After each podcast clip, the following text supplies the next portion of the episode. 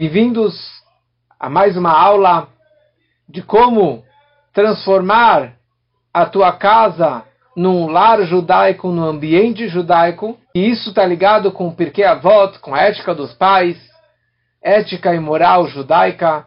Nós estamos agora na segunda aula, no capítulo 2 do Pirkei Avot.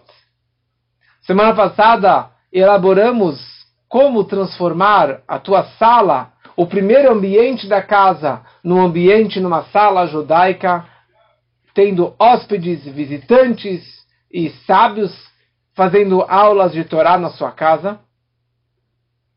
E hoje veremos num ambiente que não é o mais chique da casa, mas é a área de serviço, a área de trabalho, a lavanderia, como transformar a tua área de serviço numa área judaica, no ambiente judaico, no ambiente kasher, com realmente com santidade, mesmo nas coisas mais baixas, mais insignificativas, os produtos de limpeza, a lavagem da roupa.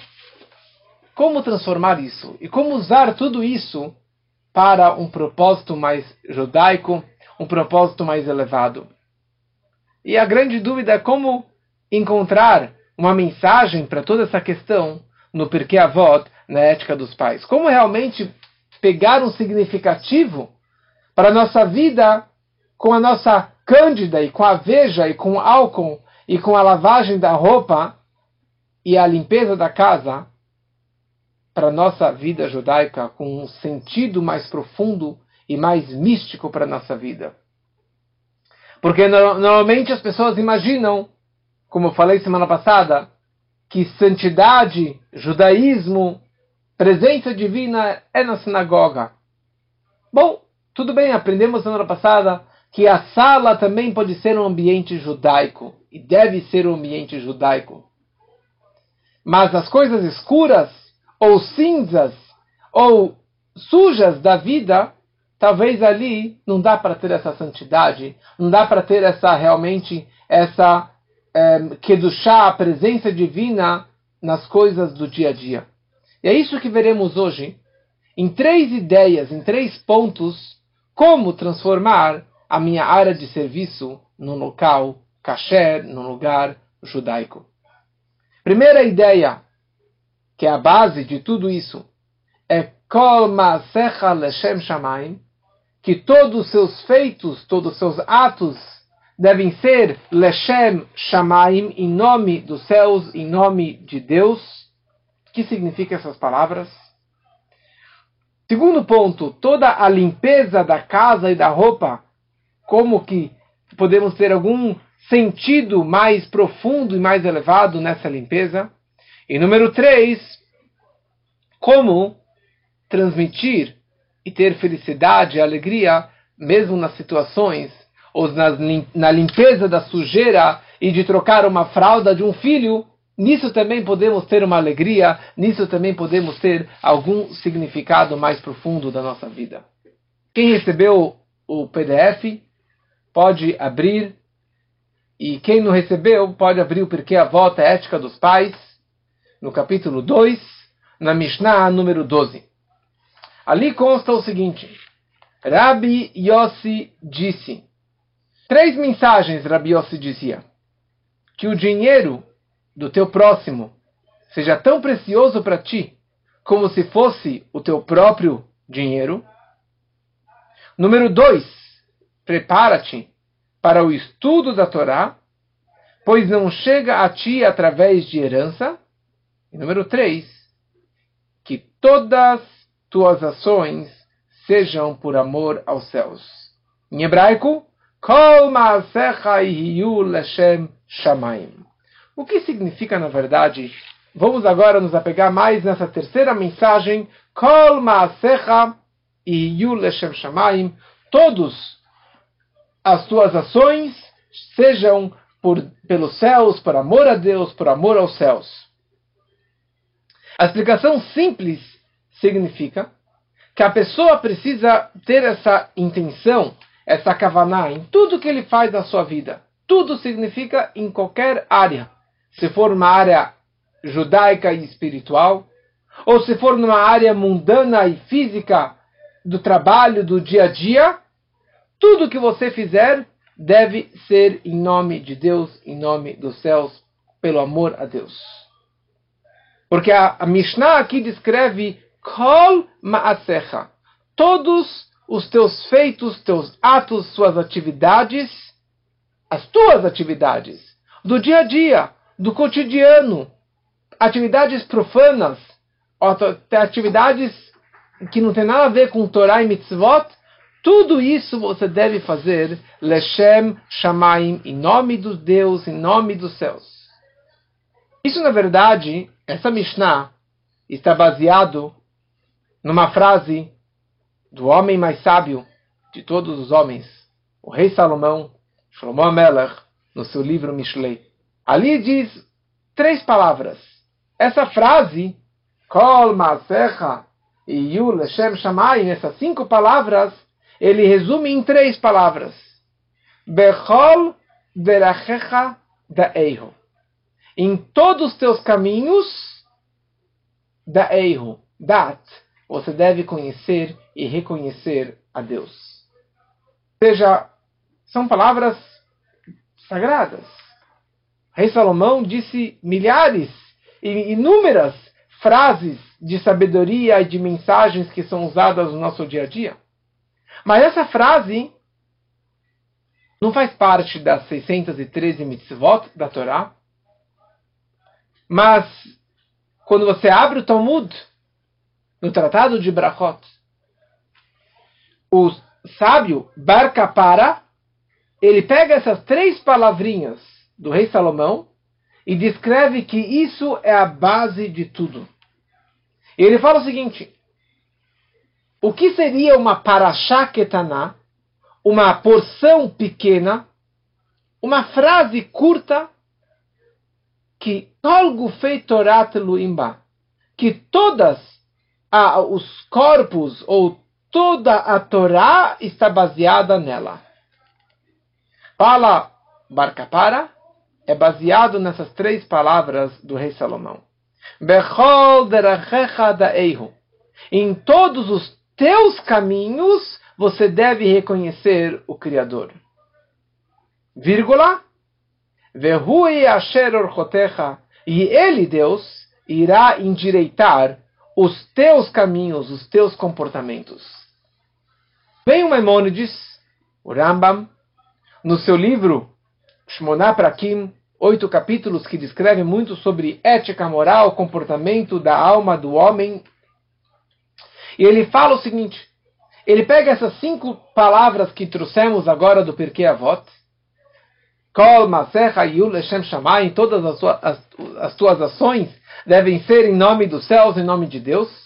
E ele, e ele, baseado nessas cinco palavras, ele descreve um capítulo inteiro de ética de moral e de comportamento como que nossa vida deve ser realmente levada, como que deve ser nosso comportamento.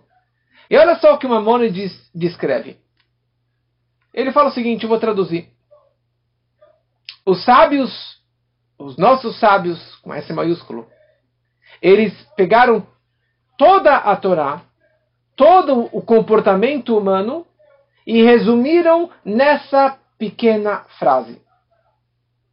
A tal ponto que, se você for contar, são cinco palavrinhas, mas aqui, na verdade, representa um inyan gadol vatsum, um assunto grande e enorme. E inúmeros livros foram baseados nessas cinco palavras, e essas palavras foram ditas Bekoach Eloki, com uma força divina sem nenhuma dúvida, sem sombra de dúvida. Quais as palavras? Kol Masecha, todas as tuas ações sejam feitas em nome dos céus, em nome de Deus. Quer dizer que essas cinco palavrinhas, nós vemos claramente, é algo que não foi escrito pelo ser humano. Essa mensagem, ou essa ordem, essa educação que a Torá está nos transmitindo é uma força que Deus está nos dando. Uma força e uma mensagem enorme e tão grandiosa que representa inúmeros detalhes da nossa vida de como que devemos nos comportarmos. E isso foi dito Beruach HaKodesh por um espírito divino, por uma mensagem divina. O que, que, tem, que tem de tão especial nessa frase que o Porquê a Volta está nos transmitindo aqui? Que, tem de tão especial nessa frase? Aliás, como eu falei semana passada, Porquê a Volta é um livro de ética e de moral, de comportamento para a nossa vida, de orientação, de como que um Hassid deve se comportar. Não é à toa que essa frase, essa Mishnah, foi dita pelo Rabbi Yossi. Na verdade, o nome do Rabbi Yossi era Rabbi Yossi HaHassid. O nome dele, o apelido dele era Rabbi Yossi o Hassid. Hassid, como falei também semana passada, é uma pessoa que ela se comporta além da lei, além da obrigação. Ela se comporta trabalhando com a sua pessoa, com a sua personalidade, com as suas emoções, com o seu comportamento. E o nome dele já representa tudo isso. Rabi Yossi, o Hassid, ele era um Hassid. E por isso ele transmitiu essa frase aqui no livro da Hassidut, que é o livro do Pirkei Avot, um comportamento digno de uma pessoa que quer realmente fazer além da obrigação, além do que manda a Torá. E por isso que ele realmente nos transmite essa frase tão, tão importante, que não é uma lei, não é uma obrigação, mas é um comportamento de quem realmente quer seguir o caminho de Deus, que quer fazer da forma correta. Primeira coisa, essa frase, Kol Leshem tudo que você fizer deve ser em nome dos céus, em nome de Deus. Isso tem a ver com o Pasuk, com um versículo tão famoso que nós falamos diariamente, que é Shema Israel, Adonai Eloheinu, Adonai Echad. Ouça Israel, Deus é o nosso Deus, Deus é um e único. Ou seja, que só existe um Criador, um Deus e nada mais. Não existe nada fora Deus. Hashem Echad significa que não existe, não somente que não existe outros deuses, mas não existe absolutamente nada, nenhuma existência, nem eu, nem você, nem o celular, nem o universo não existe fora Deus. Ou seja, que tudo está unido e unificado com o Criador. Tudo que existe no mundo é uma expressão de Deus. Tudo foi criado por Ele. A luz foi criada por Ele e a escuridão foi criada por Ele. O bem foi criado por Deus e o mal foi criado por, bem, por Deus o perverso e o justo. E aí a noite, o exílio e a redenção, tudo é criado e foi criado por Deus e é querido e é unido e unificado com a essência de Deus pela mesma chose, exatamente da mesma forma. Como a frase conhecida, tudo é Deus e Deus é tudo.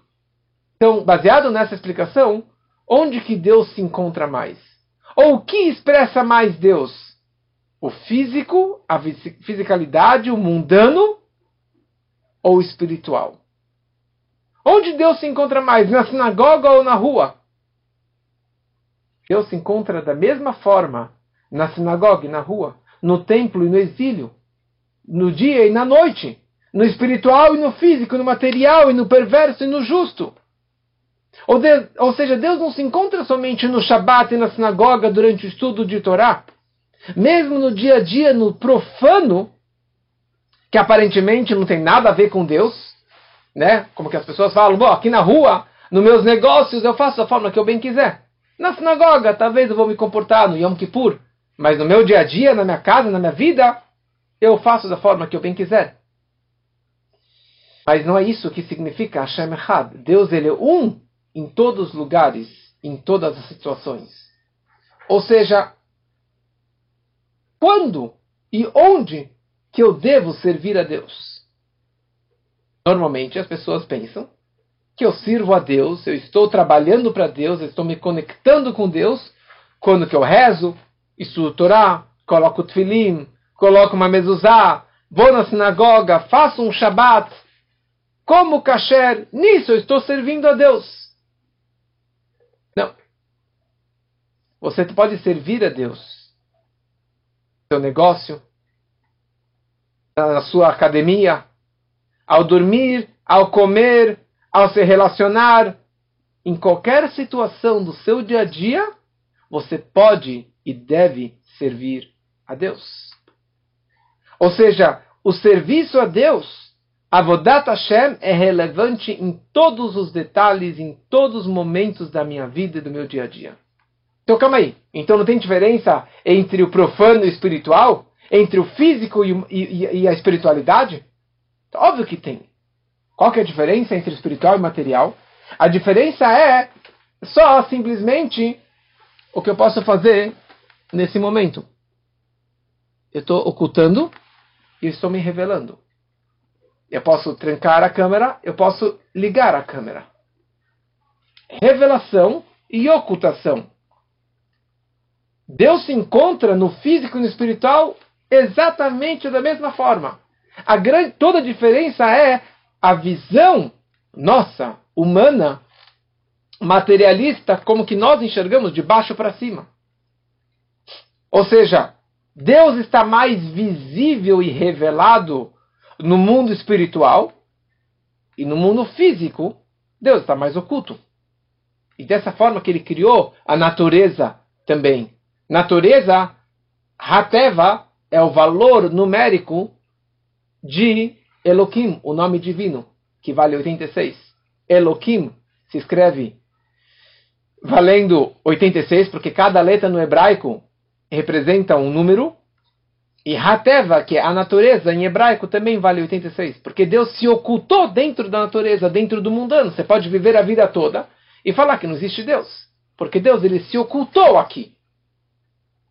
Mas se você buscá-lo e procurar e esfregar e tirar as cortinas e as ocultações que existem por aí, você vai ver Deus no dia a dia. E você não vai chamar isso de coincidência. Ah, aconteceu. É a natureza, é a ciência.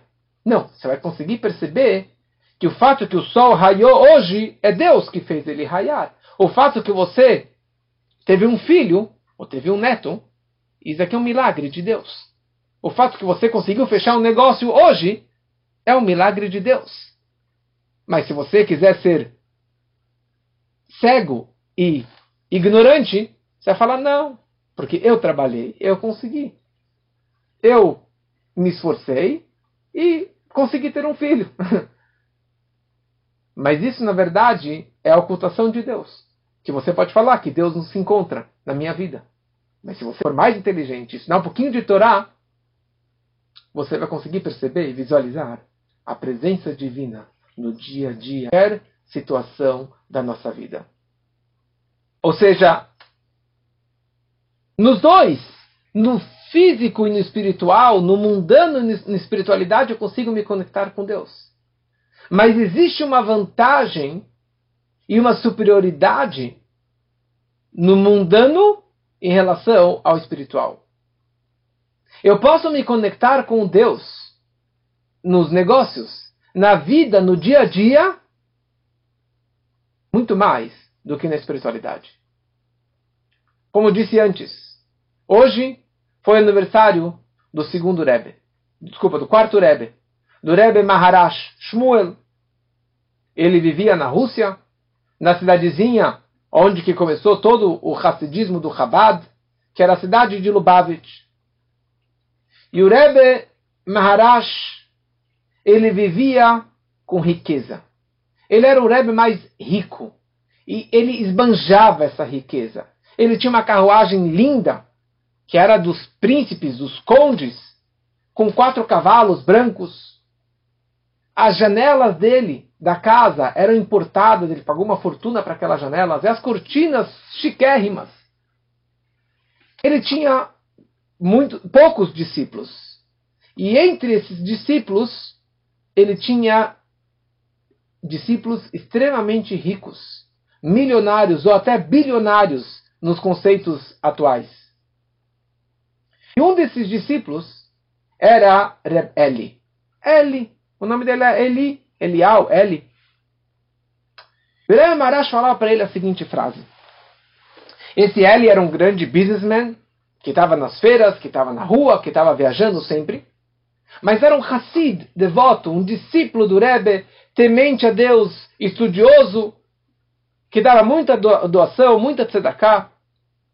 E o Rebbe virou para ele uma vez e falou a seguinte frase: Ele, eu tenho inveja de você.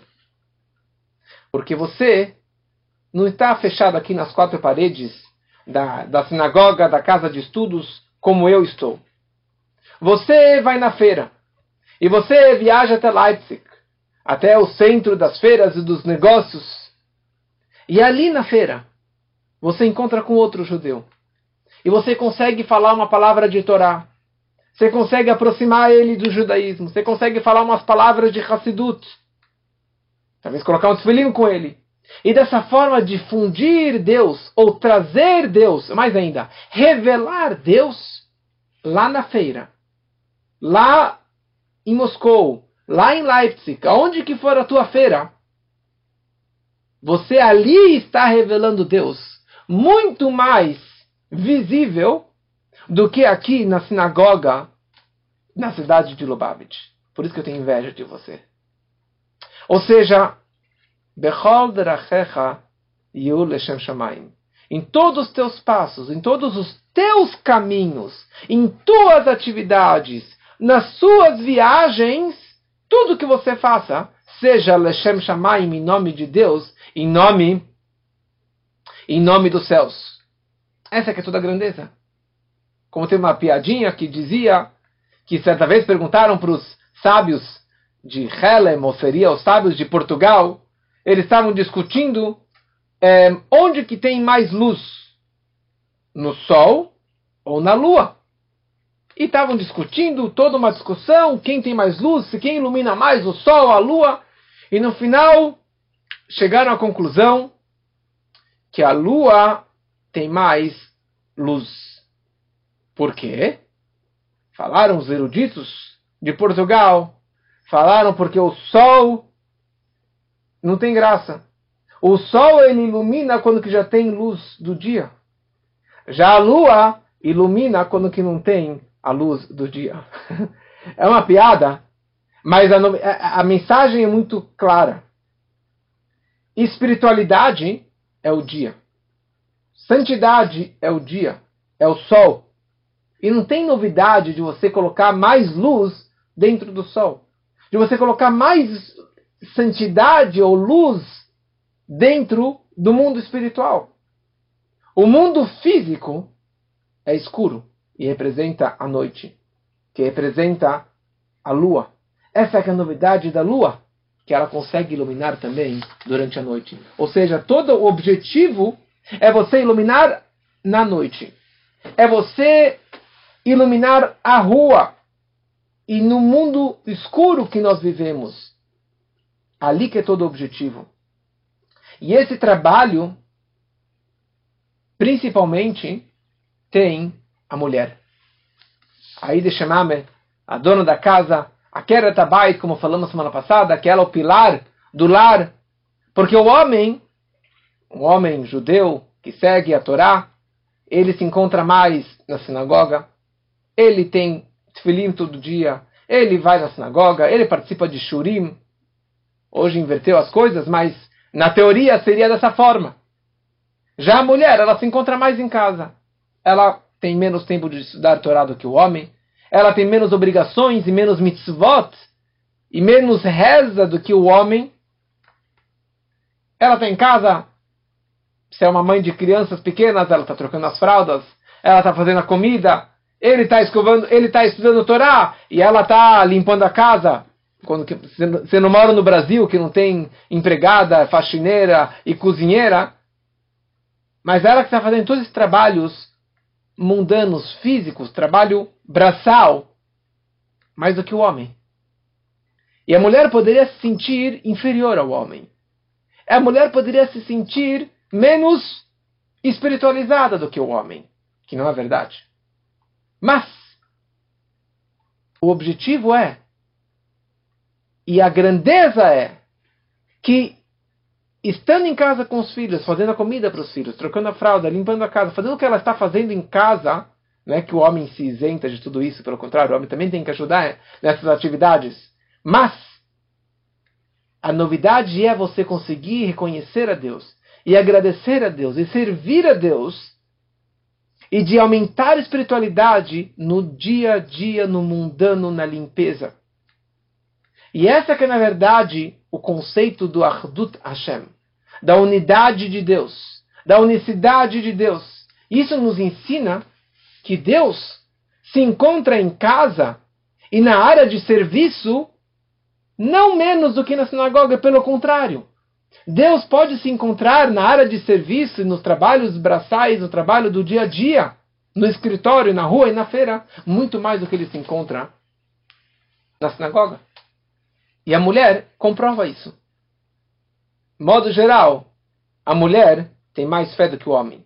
Por isso que normalmente nas minhas aulas tem mais mulheres do que homens. Porque a mulher ela tem essa busca pela espiritualidade muito mais do que o homem. A mulher ela tem uma alma pura muito mais do que o homem. Que logo nascendo ele já precisa, depois de oito dias, já precisa cortar um pedaço dele. Já tem que fazer o Brit Milá. Já tem que fazer um pacto com Deus.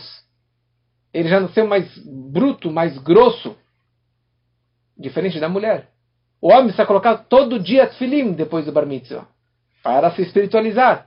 A mulher não é que ela não pode, a mulher não precisa dessa espiritualidade, desse, dessa atividade diária. Ela já tem essa espiritualidade dentro de si. Semana passada eu falei uma frase e eu acabei não concluindo. Falei que Eizoi Ishak Shirah, o que é uma boa mulher? Aquela que faz a vontade do homem. E eu não falei a explicação verdadeira dessa frase. Ezoi Ishak Shirah, o que é uma boa mulher? O que é uma mulher digna? Haosa, aquela que faz, que ela cria, que ela desenvolve a vontade do marido. Ela que coloca o marido nos eixos. Uma boa mulher é aquela que ajuda o marido a crescer, que ela orienta o marido, que ela incentiva o marido a ir à sinagoga, que ela ajuda o marido a estudar, que ela incentiva o marido a colocar filim, que ela incentiva o marido a dar tzedakah e cada vez dar mais tzedakah. Isso é uma boa mulher. Mulher digna é aquela que faz a vontade do marido, que ela faz, não que ela obedece, mas sim que ela cria a vontade do marido. Ficou faltando isso aqui um pouquinho da semana passada. Então, esse conceito de Kol Yul Shamaim, que todas as suas ações sejam em nome dos céus, em nome de Deus, tem uma profundidade e tem uma expansão nessa mensagem. Primeira coisa, isso aqui é a base e o fundamento da unidade de Deus.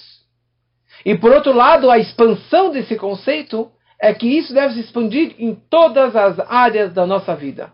No meu trabalho, na minha relação, no meu casamento, no meu sustento, na limpeza e em todos os sentidos. E assim descreve o Rambam, o Memônides, nesse trecho que também eu mandei no PDF. O Memônides escreve a pessoa ela deve levar toda a sua vida, todas as suas atividades para reconhecer e conhecer cada vez mais o Criador. Quando que ele acorda e quando que ele dorme, quando que ele fala, quando que ele come, tudo deve ser com esse propósito. Como assim? E o Maimonides explica o seguinte: quando a pessoa ela fizer as suas atividades, o seu trabalho, seus afazeres, ele não deve pensar somente no lucro, no dinheiro que ele vai ganhar com isso. Para juntar mais fortunas e colocar mais nos, nos, na sua poupança, nos seus investimentos. Mas ele deve ter esse dinheiro. O propósito que ele faz dinheiro é para comprar uma comida gostosa, uma boa bebida, uma boa casa, uma boa mulher, dar mais presentes para a mulher. Estão vindo homens comprar mais joias e mais presentes e mais roupas bonitas para deixar a mulher feliz, para ter um bom shalom um, um bom casamento, uma boa família. Quando a pessoa ela comer, quando ela beber, quando ela tiver uma relação marital com o seu cônjuge, a pessoa não deve pensar só no prazer da comida ou da bebida ou da relação marital. Não deve comer até encher a pança.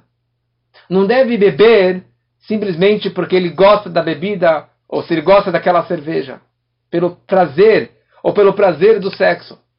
Mas a pessoa ela deve fazer tudo isso aqui porque é saudável para o corpo.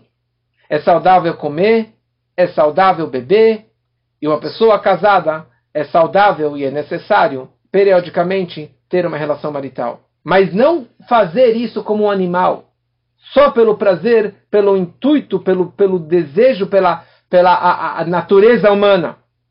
Mas ele deve fazer, comer aquilo que é saudável, beber aquilo que é saudável e ter uma relação que seja saudável e, obviamente, uma relação kasher e permitida pela Torá. E fala o Memônides, a pessoa que se comporta dessa forma e que ele segue os caminhos, as orientações de saúde, então, se ele tiver a intenção que seu corpo e seus órgãos estejam plenos e que ele tenha filhos, trabalhadores e que vão seguir os caminhos de Deus, isso é o caminho correto. Agora, se ele pensa que ele vai para a academia todo santo dia para ele estar musculoso, para ele realmente ser o bonitão, e comer e beber para realmente ter esses prazeres da vida, e trabalhar para ganhar fortunas, isso não é o caminho correto. O caminho correto é que tudo seja Lashem Shamayim, em nome do Deus, em nome dos céus. Eu quero ter filhos para que meus filhos sejam bons judeus, para que meus filhos sejam temerosos a Deus, para que meu filho seja um Tamid Raham, um erudito da Torá. E para que eu possa ganhar muito dinheiro para poder ajudar o próximo, para poder dar mais tzedakah, não somente 10% ou 20%, para poder dar mais e ajudar mais pessoas. Dar Torá, não para ser o grande rabino, para poder ensinar os outros, para poder ajudar o próximo. E é isso que o rei Salomão ele fala: em todos os teus caminhos, você deve conhecê-lo, você deve conhecer o Criador, e ele vai endireitar os teus caminhos, as tuas, eh, os teus afazeres da sua vida. Para elaborar um pouquinho mais isso, vou trazer mais algumas mensagens, algumas histórias da vida do quarto Rebbe, do Rebbe Marash, o aniversariante de hoje. Como disse, ele vivia de uma forma muito rica, mas assim, de uma forma que nenhum dos rebes, nenhum dos grandes tzadikim viviam dessa forma. Ele tinha um sapato banhado de ouro. E ele teve uma bênção do seu pai, o terceiro rebbe, o Tzedek, para que ele jogasse na loteria. E ele jogou inúmeras vezes, e inúmeras vezes ele ganhou na loteria da época. E realmente tinha tanto e tanto dinheiro. Quando seu pai ganhava algum presente, algum dinheiro, alguma coisa mais chique, ele dava para seu filho caçula, o futuro quinto rebe, quarto rebe. Interessante é que apesar que ele vivia dessa forma, mas ele não se vangloriava. Ele não tinha nenhum pingo de orgulho. Pelo contrário, ele era uma pessoa extremamente humilde. Uma pessoa que não vivia com essa riqueza. Mas ele tinha isso com um propósito espiritual. Como que certa vez um dos discípulos disseram, consta no Talmud, por que Deus criou o ouro e a prata? Qual o propósito que Deus criou tanto ouro? Porque não tem nenhum objetivo assim na, na criação de comida, de alimentação, fora o luxo, o luxo e, e as joias. O Talmud escreve que o, o, ouro foi criado por Deus para a construção do Beit HaMikdash, do templo sagrado de Jerusalém. Esse foi o propósito da criação do ouro. E hoje em dia, isso seria para o Rebbe, para que o Rebbe pudesse ter essa fortuna, para que o Rebbe tivesse esse ouro e transformasse todo esse ouro e todo esse dinheiro e toda essa prata para algo tão sagrado. Aliás, o Rebbe fazia inúmeras viagens. Toda viagem que ele fazia, ele trazia uma joia, mas uma joia caríssima para a Rebbe Tzendrifka, para sua esposa. Toda vez que ele trazia, uma, uma joia de presente para a esposa. O que ela fazia com isso? Ela nunca, mas nunca, usou ou vestiu nenhuma das joias que ela recebeu do marido. Eles viravam, moravam lá num shtetl, numa cidadezinha, um vilarejo tão simples lá na Rússia, no, no vilarejo de Lubavitch. Imagina ela sair com uma joia como essa. Ela, logo que ela recebia do marido, ela ia até a joalheria, trocava a joia por dinheiro. Pegava o dinheiro e emprestava para os pobres, doava para os pobres, ajudava viúvas e órfãos e as instituições e a sinagoga e assim por diante. E o marido sabia disso. Mas toda viagem ele comprava uma joia e dava de presente para ela e ela trocava isso por dinheiro e dava de doação para os pobres. Parece brincadeira, mas tinha um propósito espiritual aqui. Quem sou eu para explicar qual era o propósito, qual era a missão do Rebbe nessa vida? Mas, aliás, ele teve uma vida curta, mas ele tinha esse propósito espiritual de pegar o material de tudo que ele fazia era em nome de Deus. Então, todo esse dinheiro ele transformou em Kiddushá, transformou em santidade, em espiritualidade e doação para os pobres. Interessante que no final da vida ele voltou à pobreza total. Ele perdeu todo aquele dinheiro, ou ele doou todo aquele dinheiro, gastou todo aquele dinheiro, e ele, e ele faleceu sem nenhum centavo no bolso. E não deixou nada para os filhos e para os herdeiros. Por quê? Porque era uma missão. Uma vida curta, acho que 42 anos de vida, e ele tinha uma missão dos céus. E ele conseguiu realmente viver isso. Ou seja, ele tinha essa fortuna, mas ele não usufruía dela. Ele não vivia e não comia que nem um ricão, com orgulho do ricão. Interessante que ele queria também, e ele tinha vários discípulos bilionários. Mas ele, ele queria que esses alunos não fossem só os patrocinadores, os doadores das suas instituições. Ele queria que eles fossem também Hasidim, devotos, estudiosos, tementes a Deus. Um deles foi esse Eli, que estava naquela feira que eu falei para vocês antes. Um outro discípulo, não sei se foi o mesmo ou outro, ele falou: Olha, quando você chegar na feira, eu quero que você pegue o, o último discurso que você ouviu aqui, meu último mamar, e que você revise, reestude esse mesmo estudo por 400 vezes. 400 vezes você pega o mesmo estudo, meu mesmo discurso, e revise, estude, reestude, reestude 400 vezes. Imagina só quando você pegou algum estudo, qualquer texto que seja, e reestuda ele 400 vezes. E antes disso, não, antes disso, não faça o seu business. Obviamente, como um Hassid, ele obedeceu, ele alugou um quarto do hotel, ficou lá alguns dias, dia e noite, estudando 400 vezes aquele estudo. Ele acabou. Ele saiu na rua e saiu na feira. E já não era mais a feira normal que ele conhecia, não era o mundo normal. Ele estava em outra, ele estava com a visão espiritualizada, totalmente além deste mundo. E depois ele fez os, business e obviamente que ele teve muito êxito. E essa frase, que era o slogan do Rebbe Maharaj. O Rebbe Maharaj dizia, Lekatchila River, sempre enxergue por cima. Pense grande. Pense acreditando em Deus e não tenha medo de nada. Isso significa você viver no dia a dia com essa espiritualidade. Agora passamos para a segunda etapa. Estamos na área de serviço, na área de trabalho, mas na área de serviço tem o banheiro, tem a máquina de lavar, a máquina de secar, tem o armário, tem os, os produtos de limpeza. Quando a gente fala sobre higiene, tem higiene do corpo, higiene da roupa, lavar a roupa, e tem a limpeza da casa. Como tudo isso eu posso usar também? Leshem Shamayim, em nome de Deus, em nome dos céus. Vamos começar com a higiene pessoal, com a limpeza do corpo. Está escrito no Avod de Rabbi Natan que o modelo dessa ideia era o Hillel, o grande sábio Hillel. O Hillel, quando ele ia para a casa de banho, ou ele ia para o toalete, ele falava a seguinte frase: Lasot mitzvah ani holech.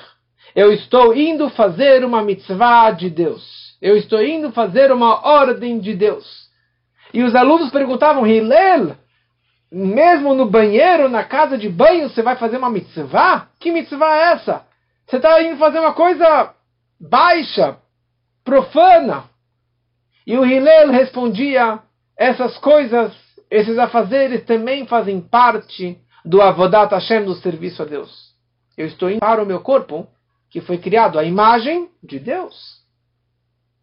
É que nem você limpar os excrementos do banheiro do rei, de um príncipe. O, o faxineiro ele ganha um salário para limpar o lixo, a lixeira do rei. Faz parte. Faz parte. Eu estou servindo a Deus dessa forma também. E isso é trazido na halachá. Na lei é trazido. Que a pessoa de manhã, você acordou, você faz o Entrelatedai, você precisa ir ao banheiro. Você precisa escovar os dentes, lavar o rosto, lavar as mãos, lavar os pés. E depois você pode rezar. Antes de você lavar a boca, lavar o rosto, como que você vai louvar a Deus? Como que você vai rezar para Deus? Você foi criado à imagem de Deus e você está com o rosto sujo, você precisa lavar o rosto. Como que você vai rezar para Deus? Com a boca suja, com o bafo da onça? Por isso que Hillel dizia, La sod mitzvah ani olecho, estou indo agora fazer uma mitzvah. Lavar a roupa. Máquina de lavar, máquina de secar. Descreve o Talmud que um Tamid Chacham, um sábio, um, estu, um estudante da Torá, ele deve andar com roupa limpa e bonita. E não rasgada, não andar com trapos. Por quê? Porque isso faz parte do serviço a Deus. Paulo Memônides, no PDF que eu mandei para vocês, a roupa de um Tamid Chacham deve ser a roupa limpa e bonita. Ele não pode andar com uma roupa manchada, com nenhum tipo de sujeira. Por outro lado, ele não deve usar uma roupa chiquérrima, com fios de ouro e, e, e, e seda e coisa realmente muito cara para é, é, se vangloriando com isso. E por outro lado, ele não deve usar uma roupa de pobre, não deve usar um trapo, uma roupa rasgada, uma roupa suja, e sim uma roupa intermediária. Isso que é a roupa correta de um Tamid Chacham. Por quê? Porque ele está representando Deus. E assim, Ezra Hassofer, que subiu da Babilônia com o povo de volta para Israel, para construir o segundo templo, ele instituiu e decretou que quinta-feira é obrigado fazer lavar a roupa. Quinta-feira é uma mitzvah de lavar a roupa para o Shabat. Para que quando chegar o Shabat, você tenha uma camisa, uma roupa, uma calça, uma meia limpa, bonita, digna para o Shabat. Você precisa também honrar o Hag. Toda festa tem que ter uma roupa bonita. Se melhor, uma roupa nova. Principalmente para a mulher. Mais uma mensagem para os maridos. Tem uma mitzvah do marido comprar para a esposa e para os filhos. Para Pesach, antes de Pesach, antes de Shavuot, que está chegando daqui a algumas semanas. E antes de Sukkot, comprar um presente, uma roupa, uma joia, algum presente para alegrá-los, alegrá-las nessa festa. Tem que estar feliz. Sim, faz parte da mitzvah, da festa do Yom Tov, do Shabbat, de ter uma roupa bonita, de ter uma roupa nova para que todo mundo esteja feliz. Não somente o homem, mas todo mundo tem que estar feliz em casa. Por essa razão, é proibido lavar roupa no Chol Moed, nos dias intermediários de Pesach. Para quê? Para você não deixar a roupa para trabalhar no Chol Moed. Não, antes do Pesach. Antes do Shabbat você deve se preparar com a roupa limpa. É uma mitzvah, faz parte do código de leis. Sim, faz parte do código de leis. Terceiro lugar, a limpeza da casa. A limpeza da casa nós podemos aprender da limpeza do Beit HaMikdash, do templo de Jerusalém. Qual era a maior atividade que tinha no templo? Os korbanot, as oferendas, os sacrifícios. Dezenas e dezenas de animais eram, é, eram sacrificados diariamente no templo, eram levados até o altar como um presente para Deus. Parte deles os, os sacerdotes comiam, parte as pessoas que traziam comiam, mas se você se ali era um matadouro, era um açougue, então você tinha sangue um rio de sangue, e todas as entranhas e os órgãos, e uma sujeira, uma bagunça que tinha lá dentro. E obviamente que precisava de uma limpeza. E essa limpeza era feita diariamente. Está descrito como que era feito, tinha um rio que passava é, logo debaixo do pátio do Beit HaMikdash, e quando acabava o dia, eles fechavam uma portinha lá embaixo, a água subia e alagava todo o pátio do Beit HaMikdash, enchia de água, depois abria uma portinha do outro lado e levava toda a sujeira embora junto com aquele rio. No altar tinham sacrifícios e tinha lenha e lenha e lenha que era queimada. Então você tinha tudo aquilo que sobrava. E tudo isso era chamado Turmat Hadeshen, tirar as cinzas do altar, que se juntou durante o dia todo. De noite eles faziam essa limpeza. No começo, os sacerdotes e os sábios pensavam que ninguém queria fazer, ninguém iria querer fazer essa, essa, essa limpeza, esse trabalho sujo, esse trabalho braçal de tirar a sujeira do templo. Mas com o tempo eles perceberam que era algo concorrido. Primeira coisa, quem poderia fazer esse trabalho? Somente um Kohen, sacerdote. E um sacerdote para trabalhar no templo, ele tinha que ter um corpo e uma saúde perfeita, sem nenhuma sujeira. E roupas limpas e perfeitas, a roupa dos Kohanim. Ou seja, uma, uma, uma, limpeza total. E eles eram aqueles que fariam a limpeza do templo. Então, no início, pensavam que ninguém iria gostar, ninguém iria querer fazer esse trabalho. Mas, certa vez, dois Kohanim estavam brigando, eles estavam correndo a rampa do altar para chegar até lá em cima, e um empurrou o outro, e outro caiu no chão, quebrou o braço, quebrou a perna. E quando os sábios viram que tinha perigo, ou seja, tinha concorrência para fazer esse trabalho, eles começaram a fazer sorteio diariamente para fazer essa limpeza do altar. Toda a nossa casa, toda casa judaica, é chamado um Beit HaMikdash, um pequeno santuário de Deus. Como que Deus fala Veshachante betocham, eu vou pairar dentro de você, dentro de cada um e um, dentro da tua casa, dentro do teu lar. Ou seja, a limpeza da tua casa tem que ser a mesma limpeza que tinha no Beit HaMikdash. Deve estar limpa e organizada e arrumada. E na prática, às vezes fica complicado. Tem aquela ida chamar, tem aquela mãe, ou aquela sogra, ou aquela avó, que é extremamente radical na limpeza, dez vezes por dia. E ai das crianças que mexerem a cadeira e que mexerem aquele, aquele, é, é, aquele quadro ou aquele brinquedo, ou a, a, qualquer detalhe, ela já fica furiosa. Se deixaram cair uma, uma bala no chão, ou um fio de cabelo, já fica furiosa. Não temos, não temos que ficar nesse extremo, e nem no extremo da bagunça total e da sujeira total, como que já fui em alguns lugares que totalmente bagunçado e sujo. Tem que ter um equilíbrio. E o equilíbrio também tem que ser se você tem empregada, não tem empregada, a disponibilidade, o tempo, o tempo é importância, mas tem que ter uma ordem, tem que ter uma limpeza dentro de casa, porque isso é o que absorve e o que atrai a é, o que atrai santidade dentro de casa, e o que atrai a, a presença divina dentro da nossa vida. E mais importante, que tudo isso tem que ser alegria.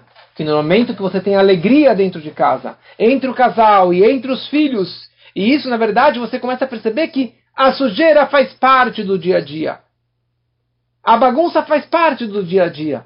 Mas precisamos ter esse equilíbrio e essa organização. E dessa forma, a minha vida e o meu lar será uma morada para Deus. A presença divina estará na minha vida, em tudo que eu faço, no meu comer, no meu beber, nas minhas relações, no meu trabalho, na minha vida, na, na minha academia. Tudo isso, tudo que você fizer, seja em nome de Deus, em nome dos céus, e assim que possamos fazer e levar essas mensagens para a nossa vida e que seja para todos uma boa noite para todos. Muito bom.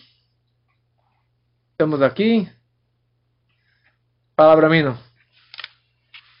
Abrir seu microfone se você quiser falar. Alô? Agora estou ouvindo. Goiás. Como? Boa noite. Boa noite. Uma pergunta, nenhum comentário? Kel? Obrigado, Rony. Obrigada, Rabino. Foi muito legal a aula. Que ótimo. Boa noite, Rabinho. Quem que tá falando? Obrigado. Ronaldo de Patinga, Minas Gerais. Opa. Muito bom, Ronaldo. Bom. Então, uma boa noite para todos. Esperamos todos semana que vem. Logo. Obrigado. Boa, boa tarde, Miriam.